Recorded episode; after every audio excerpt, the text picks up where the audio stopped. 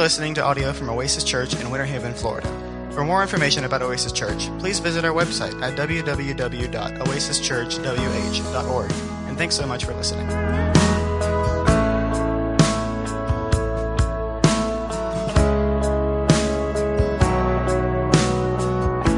If you're visiting with us, welcome. We're glad you're here. You should have gotten a connection card when you came in the door. If this is the first time here, uh, then make sure you fill that thing out. And on your way out the door, we'd like to take that card and trade. We'd like to give you something as you're going out the door on that side. And uh, we just want to give you some information about us and, and to be able to, to let you uh, get some uh, regular emails and things about what we're doing. But basically, if you're here for the first time, I can, I can pretty well assure you that what you see this morning is who we are. And uh, if that resonates with you, well, we do this every week and would love to see you back. We're about to start a whole new series today in Second Peter. So we're going to thank you, thank you. I, appreciate that. It, you would you would think that we'd been in another book for a very long time, but uh, we're going to start looking at the letter of Second Peter. Second Peter, written by the Apostle Peter to the churches in Asia Minor, which is modern day Turkey. I'm going to go ahead and let you know because if, you start doing some of your own research about this New Testament letter called Second Peter, you might discover, in fact, I say you probably will discover that there are many modern biblical scholars, especially right now and in our recent past, who actually don't believe that Second Peter should be included in the canon of the New Testament scripture. And, and actually, they have some interesting arguments about why they don't believe that Second Peter is, is, is authentic. They believe that it was written much later than the life of Peter by someone who just wanted to kind of hang on to his street cred and get their epistle, uh, you know, circulating around. They've, they've got some interesting arguments I hesitate to say that they're valid arguments because I wouldn't want you to think that I am leaning in that direction, but I think that many in that scholarly realm are being honest about their uh, questioning the authenticity of Second Peter. Some of it has to do with the style of the Greek text in comparison to the first letter that Peter is identified with that he wrote pretty distinct styles in the Greek writing.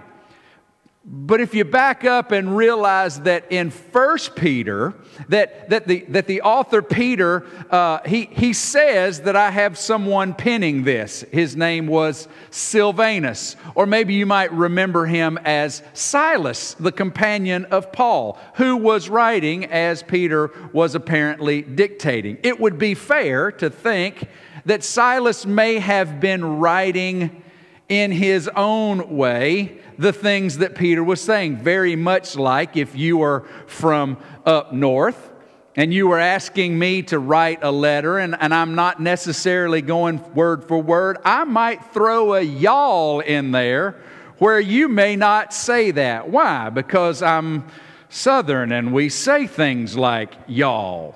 Well, it's possible and, and really not too far fetched to believe that Peter's first letter, penned by Silvanus, had Silas's fingerprints on it. But we know through the doctrine of Scripture that all Scripture is given by inspiration of God. So we know that if God intended it, while Peter may have been saying it in his first letter and Silas may have been writing it, we know that the Holy Spirit of God was superintending what he intended for us to hear.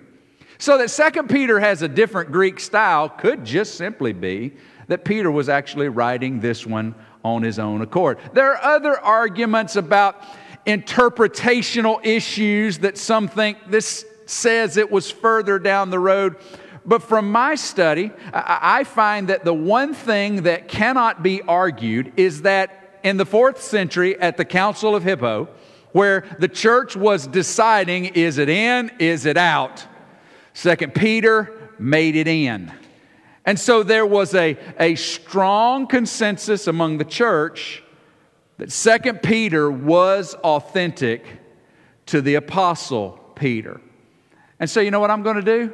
I'm going to take it and I'm going to read it and I'm going to try my best to explain it. And I believe God the Holy Spirit was the author of it and that He is going to help us apply it.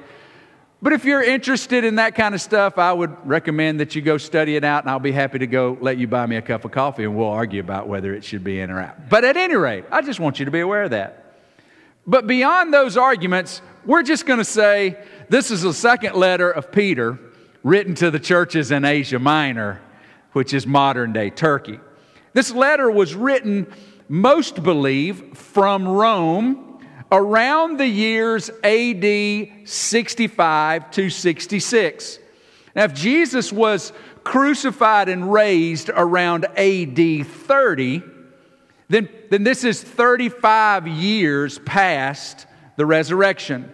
Lots happened in Peter's life. He's an old man now. So 65 to 66 AD from Rome, many believe that it's very possible that Peter was under incarceration at this time because history tells us that Peter was executed around 67 AD. So this is about a year, maybe a year and a half before he becomes a martyr for faith in Jesus. The book of Second Peter is written to encourage the continued spiritual growth in the believers there in those churches in Asia Minor, which, by the way, I'll tell you, were people who were suffering great amounts of persecution. You say, How do you know that, Pastor Kevin? Well, because the first letter of Peter sent to the churches in Asia Minor talks about how to navigate persecution as a follower of Jesus, how to embrace suffering with hope. And so these are, are, are, individuals that he's writing to towards the end of his life to encourage, to spur on continued spiritual growth. He also writes to warn them about false teachers and the ramifications of their false teaching. Peter knows that there are people coming in with the intent of perverting the gospel, with the intent of twisting the words of Jesus. And unfortunately, for many, it's working. People are, are, are, are, are making uh, grave errors in their theology. And Peter's warning them about these false teachers. He's warning them how to identify them and their false teaching. And then lastly, he writes to remind his readers of the certainty of Jesus' return. Now, when Jesus ascended back up into the heavens, everyone who saw him go assumed that Jesus was going to go run an errand back to his Father, do a quick U turn, come right back, and get everyone. And that's not what has happened. 35 years have passed, and Peter and others that were expecting an almost immediate return of Jesus are now realizing their lives are coming to an end and Jesus hasn't yet returned. So, what does that mean? And Peter does due diligence in reminding us that just because he hasn't come back yet doesn't mean he's not coming. You can count on it, his return is certain. So, over the next few weeks, we are going to piggyback those original readers, those original hearers, and be encouraged in our spiritual growth, be warned of false teachers, and be reminded that Jesus is coming again. So that's why he wrote in order to encourage. Maybe like Paul, who wrote Second Timothy, knowing his time was up, was just dumping the truck just so that I can just get everything that I feel like you need out before I'm gone. Seems that's what Peter is doing as well. My time is near at hand. I can sense it, I can see it. Maybe he even knows it as he alludes to in chapter 1. We're going to listen to what God says through a pretty interesting individual. You see, Simon Peter identifies himself in chapter 1, verse number 1. It says, Simon Peter, a servant and apostle of Jesus Christ, a bond slave. I'm a submitted slave. I'm a slave on purpose. I, wasn't wrestled by the Lord against my will. No. I, am a, I'm a bond slave to my Savior because I want to be. And, and I'm an apostle because He called me as one. He's given me that privilege.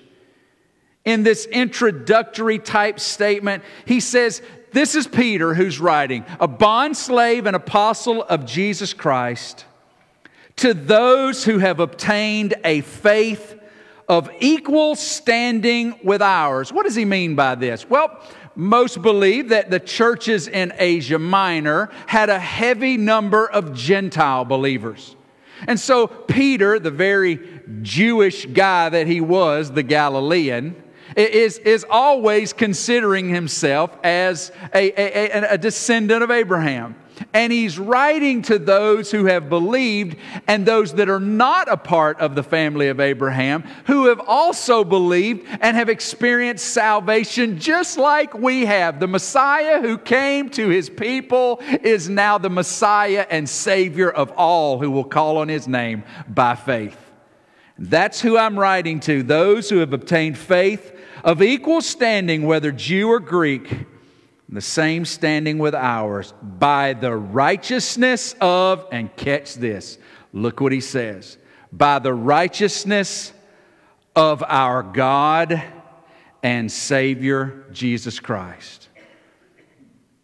Christians shouldn't believe, many say, that Jesus is God because even Jesus never claimed to be God, and the early believers never saw him as such. And right here, he says, That faith that is yours is just like ours that has come to us. And I don't know how it works, but has come to us by the righteousness of the one we should worship because he is God and Savior. And interestingly enough, Peter had the opportunity to hear the voice from heaven, seeing the person of the Son.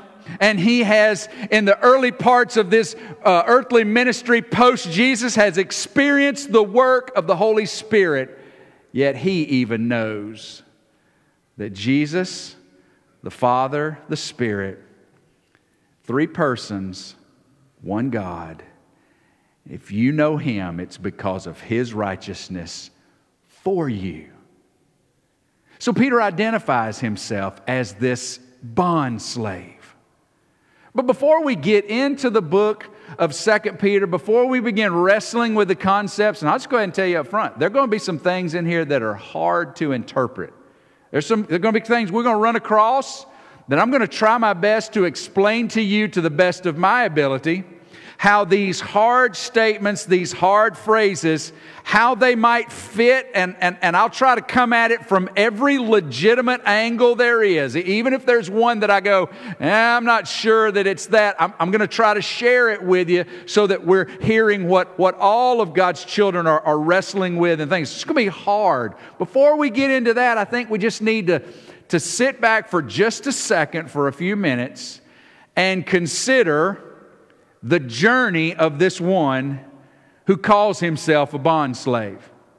See, in my study, I started looking for instances of Peter in the New Testament, and, and I was able to chart all the way through. I, I'm sure I missed some of them, but, but, but I tried to get as many instances of Peter in the New Testament as I could find in order to just get a glimpse of this guy who calls himself the bondservant of Jesus Christ. You know what I came to realize is that's not where he's always been.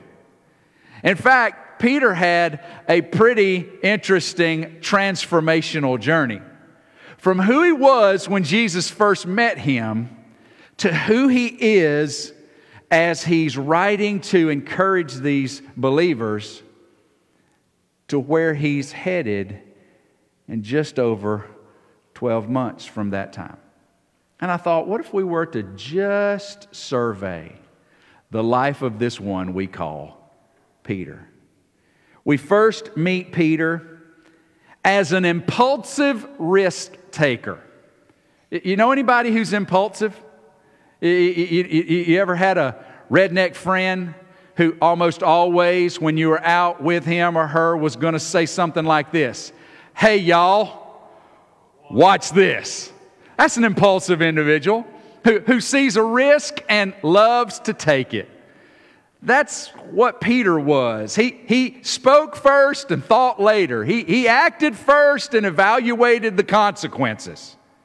This impulsive risk taker is introduced to us in Mark chapter 1, verses 16 to 18. If you have the Oasis Church app, you should have the notes in there under the Sunday tab at the bottom. Click on the notes, you can follow along. These are scriptures that I would love for you to be able to go back and read and enjoy as you see the picture of Peter throughout the New Testament. If you don't have the Oasis Church app, make sure you go over there and click that QR code with your phone so you can get a, access to it on the way out before you leave. It's on the wall over there. We see this impulsive risk taker in Mark chapter 1, verses 16 and 18, when Jesus comes along and sees four guys and says, I know you're fishermen, but I want you to follow me. Leave what you got and follow me. And this impulsive risk taker says, All right. And they leave their boats, they leave their nets, they leave their families. Now, we know, as we talked about last week, we know that what Jesus had just done in front of them, providing a, a, miracle of this bountiful catch at the, at the wrong time of day with the wrong, you know, equipment and place in the water. And Jesus performed this miracle. So they had a little bit of evidence, but we don't see him saying, you know what, let me calculate. No, he goes, no, I'm, I'm in it. I'm gone. This impulsive risk taker. Josephus, the Jewish historian and one time general in the region of Galilee, described Galileans this way as ever fond of innovation, so they love new ways of doing stuff. They were by nature disposed to changes and delighting in seditions. Basically, what he's saying is, is that Galileans loved to find something that people thought couldn't be done because they loved to just jump in and try. They liked change. They're different from most of us. Most of us don't like change. The Galileans apparently delighted in opportunities to throw their hat in the ring. And this is the man we meet this impulsive guy William Barclay, the 20th century Scottish theologian, said this quick tempered, impulsive, emotional, easily roused by an appeal to adventure, and loyal to the end. This Peter was a typical man of Galilee. This is the man we meet, this impulsive, risk taking individual who moves first and thinks second. We, we, we kind of see a little bit this in Matthew 14, verses 22 through 33. When in a boat on the Sea of Galilee, the disciples are, are toiling in the wind and the waves, and, and out ahead of them, they see a figure walking on the water. And they think it's a ghost to begin with, and then ultimately discover wait a minute, that's Jesus defying the laws of gravity and, and water buoyancy. You're, you're walking on the water. You should be sinking, swimming, but you're not. You're walking. And they're delighted and frightened and amazed. And Peter goes, Can I do that? Some of y'all are like that in the room right now. You, you, rather than, than thinking about what is this I'm seeing, you're going, hey, I'd like to, can I, can I try a little bit of that? And, and you know what? You're like Peter, that impulsive, risk taking. Well, if you'll call me out, I can certainly do it. And you know what? That's exactly what he did. Jesus said, come on. Out Peter went, walking on water, till he got his eyes off Jesus and began to sink. But even as he began to sink, as he cried out to his Lord in desperation. You know, consequences later, action now. Even then, Jesus was there to grab him by the hand and bring him to safety. This impulsive guy, this risk taking guy, who in Matthew 17, 1 through 8, had the opportunity with, uh, with James and John to walk with Jesus up the side of a hill where when they get to the top, Jesus begins to demonstrate a little glimpse of his glory. We call this the transfiguration, when he began to show them a little bit of his divinity, a little bit of his eternal glory. And Peter, being the impulsive guy that he was, as he looked around and noticed, wait a minute, we're not alone. There's two Old Testament figures. It's Moses, it's Elijah, it's Jesus. I got an idea. What if we were to set up an opportunity to celebrate that everybody's here and we get to be a part of it? And that's when God out of heaven says, This is my beloved son. Listen to him. Basically, what God was saying, shut up, Peter. You're talking when you should be listening and observing and, and paying close attention. And, and that voice sent them to their face, but the voice of the Savior was right there to go, Come on, boys, get up. It's going to be all right. This impulsive, raw, rough around the edges dude that really nobody else would have picked, and we know why, was the one Jesus said, I want you to follow me. Anybody feel that way? That I just don't feel. I, I, I, I, trust Jesus. I believe, but man, I'm. He's still working on me. He's got a lot of work to do. That's what Peter was at the beginning. As he began to follow Jesus, we see him move from this impulsive risk taker to the take charge PR man. Mark identifies him in his list of disciples as the first.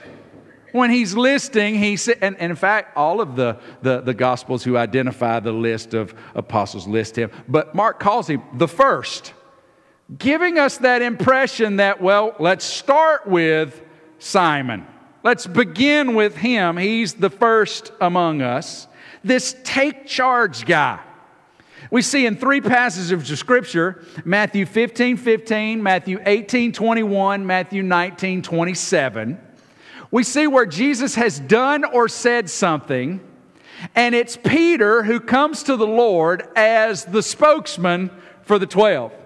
Matthew 15 15, Jesus had told a parable that he didn't quite understand, and he goes, basically, so Jesus, we're all wondering, what, what, what'd you mean by that? And I'm imagining the other disciples saying, Go ask him, Peter. Why? Because, well, you're the one who always seems to take charge. You're the one who's risen to the top. You're the one who's always walking up front. Go ask him. I, will go ask him. So, Jesus, what do you mean by that parable? Matthew 18 21.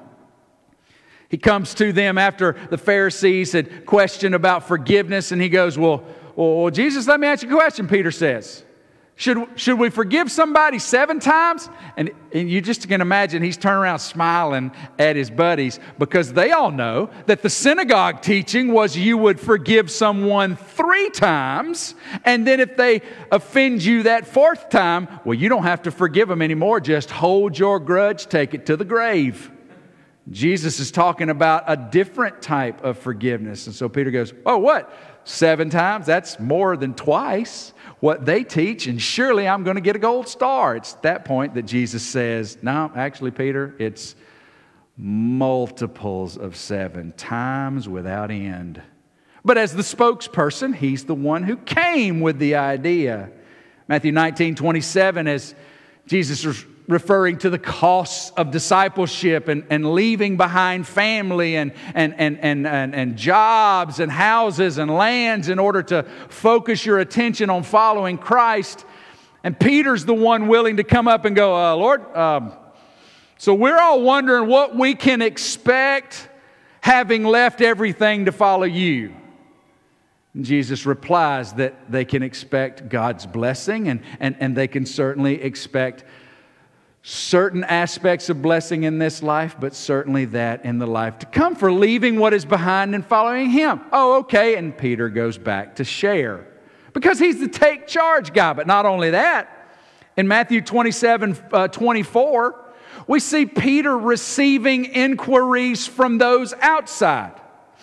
The group comes into Capernaum, the city, interestingly enough, where Peter lives. And the synagogue leaders come to Peter and say, Hey, I noticed that your master didn't pay the temple tax when he came in. So we're going to take care of that. You're going to handle that for us, Peter? Peter attempts to talk with Jesus about that, and Jesus gives him an education on what it means for the, the child of the, of the king who establishes the tax to not have to pay for the tax. Everybody gets that. Well, guess what, Peter? I'm the son of the king. I'm not responsible for the tax. But since you have told them we'll pay it, go down, put a hook in a lake, catch a fish, put in the bucket whatever in the fish's mouth. And he found a shekel, a shilling, which was enough for Peter and Jesus. Tax was paid. Point being, Peter, I'm more than what you think I am. But Peter was the PR guy. He was the one who was running traffic. He was the one up front. He was the take charge guy. So this impulsive risk taker is now walking in the place of prominence with the Lord. He's his right hand man, so to speak. But what that typically leads to in most people's lives when we find ourselves in a place of power and position, it led to a little bit of arrogance on Peter's behalf. We see this arrogance begin to build. We see these assumptions and presumptions. And Peter gets on a quick track to failure. You'll find in Matthew chapter number 16, verses 21 through 23. Now, when Jesus announces to his inner circle that they're going to Jerusalem, where he's going to be betrayed, rejected, crucified, but raised from the dead. Peter feels that he should bring the Lord aside and says, Now, Lord, that's, uh, that's, that's, not, that's not the right plan. We need to talk about this. I'm thinking that you're going down a wrong trail. It is that point that Jesus says to Peter, Get behind me, Satan. You think you know what's best, and you don't know nothing. What you need to do is be quiet and listen to what I'm saying and learn from what I'm saying rather than trying to talk me into a more acceptable plan. You see, Peter's starting to believe his press a little bit. He's gotten a little arrogant, he, he's gotten a little bit full of himself.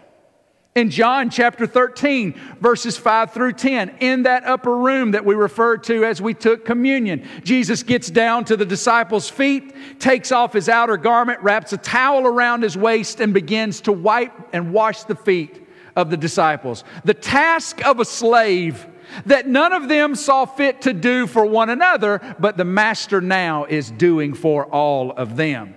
When Jesus gets to Peter, Peter pulls his feet back pious is he. Holier than the rest of these guys goes no way lord you're not you're not washing my feet.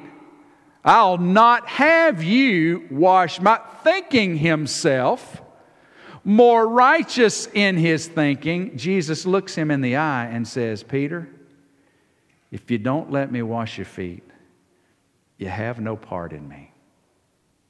You see this is what i came for. I came to serve I came to be the slave. I came to be what you can't be and what none of you were willing to be. But in his arrogance, in his pride, he's arguing with the Lord. In Matthew 26, verses 30 through 35, after this debacle of, of argument, when Jesus makes another declaration that in just a little while, every one of you are going to abandon me. Every one of you are going to run away from me. Peter makes a point to announce to all those listening Lord, I don't know about the rest of these clowns, but I know what I'm not going to do.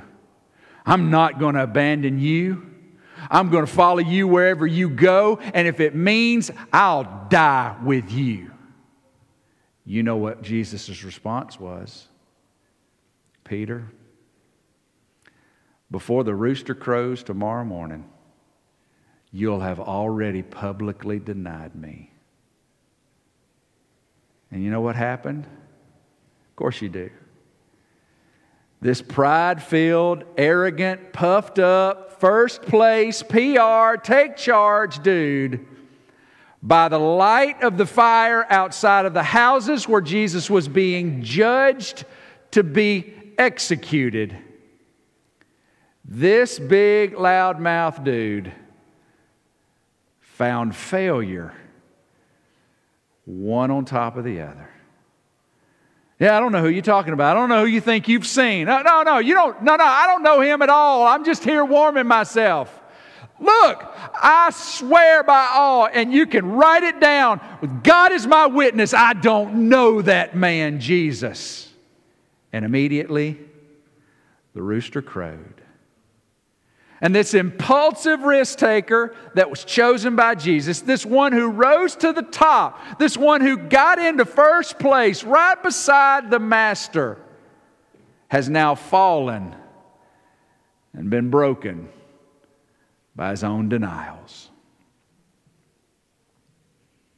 Thankfully, John chapter 21, verses 1 through 23, shows us the picture of the restored pastor and leader. Oh, yeah, he had been the arrogant failure, no doubt. This man, Peter, had blown it, and he had blown it royally. But now out on the sea, fishing again and catching nothing, he hears a voice from the shore Hey, boys, you catching anything? No, I ain't caught anything What are you talking about? Why leave us alone trying to catch fish? Why don't you throw your nets on the other side of the boat? What, what, what good's that going to do? Eh, worth a try. On the other side of the boat, the nets went, and what did they find? The same miracle that happened when Jesus called this impulsive buffoon scores of fish pouring in, and immediately this absolute failure, this one who swore they'd all abandon him, but not me, Jesus, you can count on me, and he couldn't. This one realized who was on the shore, stripped off his jacket, in the water he went. Didn't even care about the fish. Y'all can figure that out. In the water he went to the risen Lord who just happened to have fish roasting and ready to eat. In those verses, we watch as Jesus brings this absolute failure, just like Jesus said he would do. You're going to fail, Peter. But I've already prayed, those of you who are here with us for the Luke series. Jesus says, But I've already prayed for you, Peter. And I'm praying that when you fail, that you'll not be in despair and when you're restored, you'll lead my people. I've already prayed, and there he is. Now, Peter, let me ask you a question Do you love me? Lord, you, you know I love you. I do. Peter, I want you to, I want you to shepherd my people. I want you to pastor my followers. Peter, do you love me? yes, Lord, I, I love you. Good. I want you to feed my sheep, teach my people. Peter, do you love me? Or it's obvious you know my heart. You, you, you, know me through and through. You, you know that to the best of my ability, as broken as I am, I, I do, I love you. I don't have any confidence in me, but I do. I love you. Well, then I want you to feed my sheep. I want you to get up from here restored. I want you to get up here in confidence of my love. I want you to get up from here with assurance of your call, and I want you to go represent me. And that's exactly what Peter did.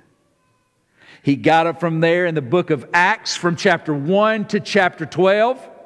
Once Jesus had ascended into glory, once the Holy Spirit had been given in the upper room and they were infused with power and understanding, we see Peter standing up in the face of all who will hear, right in the hotbed of Jerusalem, and proclaiming the gospel of that one you crucified has been raised. And the only way of forgiveness is through repentance in His name. What are we to do, man? I'll tell you what you need to do. You need to be baptized in the name of Jesus. Because baptism saved them? No, but because baptism was the telltale way of saying publicly, I'm with Jesus, the one y'all crucified and the one who was raised. Forgiveness is by repentance. And I don't care who hears, and I don't care what you do. And he proved it. Because the times he was arrested, he boldly stood up and said, Boys, I, I, don't know what to tell you. You telling me not to preach in Jesus' name, you think you got authority. All I know to tell you is you try to decide whether or not I should do what you say to do or not. I'm going to do what God told me to do. I'm going to do what Jesus called me to do. I can't stop preaching in the name of Jesus. We're going to beat you, Peter. Ain't nothing I can do about that. I'm still going to preach in the name of Jesus. And when they did beat him, he kept on preaching. And when they did arrest him and threaten him, he kept on proclaiming. At every turn, this impulsive risk taker, this first among others, this PR right hand man to the master, this arrogant failure has now been restored to a powerful pastor leader. And that's what he's going to be for the next 35 years. For the next 35 years, he's going to be the apostle of hope. He's probably the source of the material found in the Gospel of Mark. This broken man, Peter, has now been raised to the place of slave, but willing, self proclaimed. I'm just a slave of Jesus. And I'm an apostle because of what he has done for me, my God and my Savior. Clement, the pastor of Rome in AD 98, to his letter, in his letter to the church in Corinth, mentions Peter's multiplied sufferings, his multiplied trials, and his ultimate martyrdom. Clement very well may have been a young man who knew Peter and saw him personally. But he talks about the ongoing suffering that he felt and ultimately laying his life down as a martyr. Tertullian, of Carthage in AD 200, about 100 years after Clement, stated that Peter was crucified in Rome under the persecution of Nero. That would fit the dates. In the place where this crazed emperor was persecuting Christians in any vile manner he could, finally found one of the ones who was with Jesus himself. And legend tells us, in the place that now is Basilica Square at the Vatican in Rome, that Peter was crucified. Early stories, certainly unverifiable, but, but early enough in the tradition to very likely be true, says that Peter begged to not be crucified as his Lord had, but rather to be spun upside down so that his crucifixion would not be linked to his Lord's, who he didn't feel worthy to emulate. This impulsive, unqualified, undignified dude that got a little power, got a little saucy, became a little arrogant, became a failure, was restored by his Lord and was a mouthpiece of hope and a beacon of the gospel because of his makeup, because of what he brought to the table, because of how strong and able he had become? No. Because of his ever increasing submission to his Lord to where he could say, I'm just a slave of Jesus. But I want to encourage you, and I don't have much more time. There's dangers out there, and I believe God would have me to warn you about them. That's who's going to write. That's who God's going to use to be a blessing and encouragement to us. So, what are the useful lessons that we can learn from Peter this morning? Well, what are some things that we can see? Well, first and foremost, I think we can learn this lesson Jesus chooses the most unlikely and unqualified ones to follow him. See, if, if you've always felt like, I, I, I, listen, I can't be worth much to Jesus at all, then you're at the right place to start. Because you're not. In fact, those that you look at and you say, wow, they're, way more qualified than I am. They're way, uh, well, of course you're a follower of Jesus because look at all you bring to the table. Do you know how much all they bring to the table is worth? Filthy rags.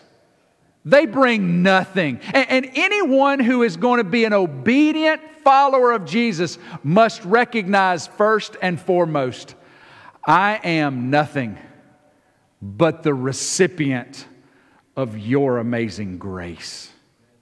I am nothing but the receiver of a love that I cannot explain, but I will not ignore. You're a wretch a worm just like me. But guess what?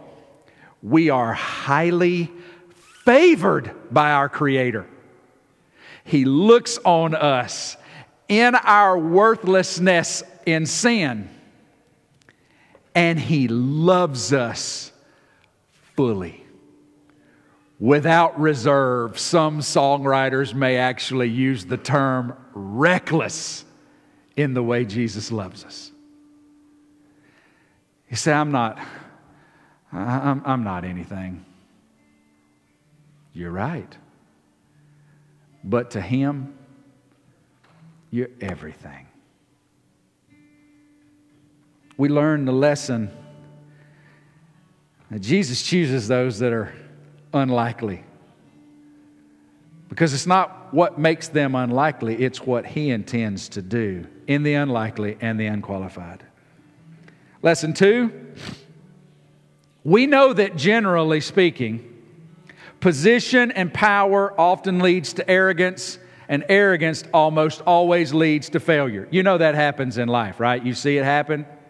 The more power, the more position, the more prestige, the more arrogant you become. And then the next thing you know, the mighty tumble. And when they do, it makes a loud crash.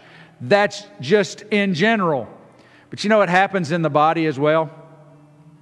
We come to know Jesus. We, we get to follow him a little bit. We get, we get a little bit of pep in our step. Then, then, we start feeling pretty good about ourselves.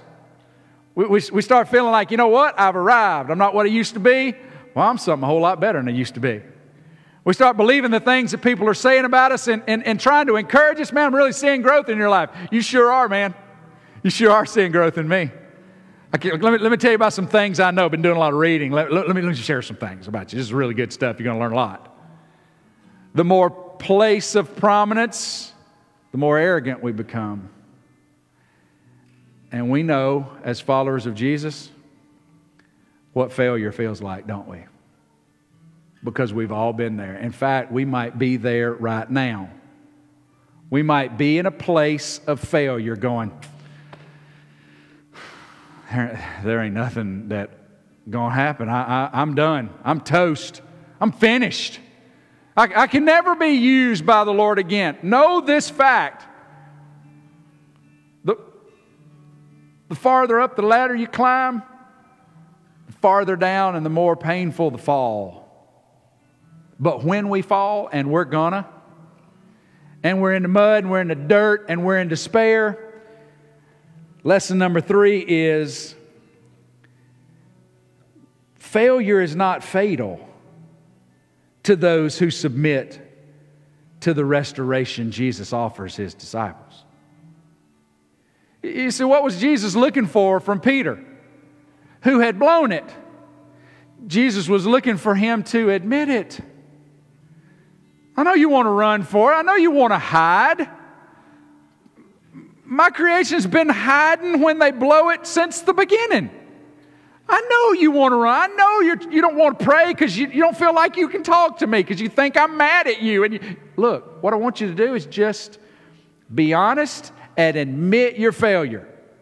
It'd be real healthy for you to admit how you failed and why you failed. But ultimately, I just want you to recognize where you're at, and I want you to know that I know where you're at, but I don't want you to stay there.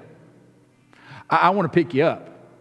I want to dust you off. I want to clean you up, and I want to assure you that I'm not done with you. Some of you need to hear that this morning. God's not done with you. If you're His child and you've blown it and you've blown it big time, don't listen to the voice of the enemy says you're done, you're finished, you'll never be used again. That's a lie. Jesus says, You'll come to me.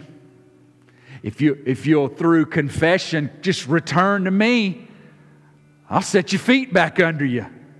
I'll use you again. So, some of you need to hear that about someone you've given up on because they've blown it. And they come to you and you say, I just want you to know that I've confessed my sin and Jesus has forgiven me and, and, and, and I want to be useful to Him again. You're going, You ain't never going to be useful to Him. I know you're just going to be right back where you were. Be careful because guess where you're looking at them from? That ladder of arrogance. And it's a long way down and it hurts when you fall. Remember, failure is not fatal to those that will go, I blew it, Lord. We learn that from this disciple. We see that from his life. And then, lastly, disciples who completely submit to Christ and just say, well, I don't have much to offer. I know that now. But whatever I got, I'll give it to you. You use it however you want to. Those are the ones that Jesus uses to accomplish his purposes for his glory. Because it's no longer about you, it's about him. I should have asked you earlier in the message, but are you a follower of Jesus today? Yeah. If you're a follower of Jesus today, you can learn some lessons from the successes and failures of the one who's writing the letter that we're going to learn from over the next few weeks. Wherever you're at in that spectrum, understand God wants to use you. Jesus wants to empower you and use you in a very effective way. But you got to stay off that ladder. You got to get up off that ground and come back to Him. And when you submit wholly, I'm just a slave of Jesus. Now, that's something He can use for His glory. And that's every one of us. Now, if you're here today and you don't know Jesus as your Savior, well, the good news is, is that He died in your place and for your sin. And if you'll place your trust in Him and Him alone, crucified and risen for you, you too can be one that's unqualified and unlikely, but chosen by the Savior to be a light for Him. Amen? Well, then let's stand. I don't know where you're at today, but I want to encourage you. You're not done. Don't let the enemy tell you that. Do business with Christ while we pray. There'll be folks that are up front, I think, that'll be praying with those that might need it. Just slip out, go to where you where they're going to be right up here on the right hand side and if you need help, if you want somebody to pray with you, they'll be there. But you can do business with Jesus right now. So let's pray together. Father, we thank you for the opportunity that we have to be under the sound of your word. We thank you for your servants who, who give us an opportunity to see what it looks like when Jesus brings about transformation. We don't celebrate Peter today with, without any other uh, thought other than look what Jesus did through Peter. And we believe that that your Son can do the same kinds of things through us for His glory. Those are the lessons we want to learn what it looks like when a follower of your Son submits wholly and completely to Him. I pray that you'll draw our hearts to that place where that's what we want. I pray you'll draw the heart of the one that doesn't yet know Christ. Help them to recognize their sin, to see it for what it is, to be willing to just submit to the one who gave himself for them. God, I pray for those that are in the dirt that they might get up, that they might receive the restoration that comes through confession and repentance. And then, Father, I pray that you'll use us in whatever way you see fit this week. We look forward to what's ahead. You've got plans and purposes for us, and we pray that we will embrace that, look for those opportunities, and then be obedient as we step into that for your glory. God, we look forward to what's in store. We love you. We trust you. In Jesus' name we pray. And everybody said,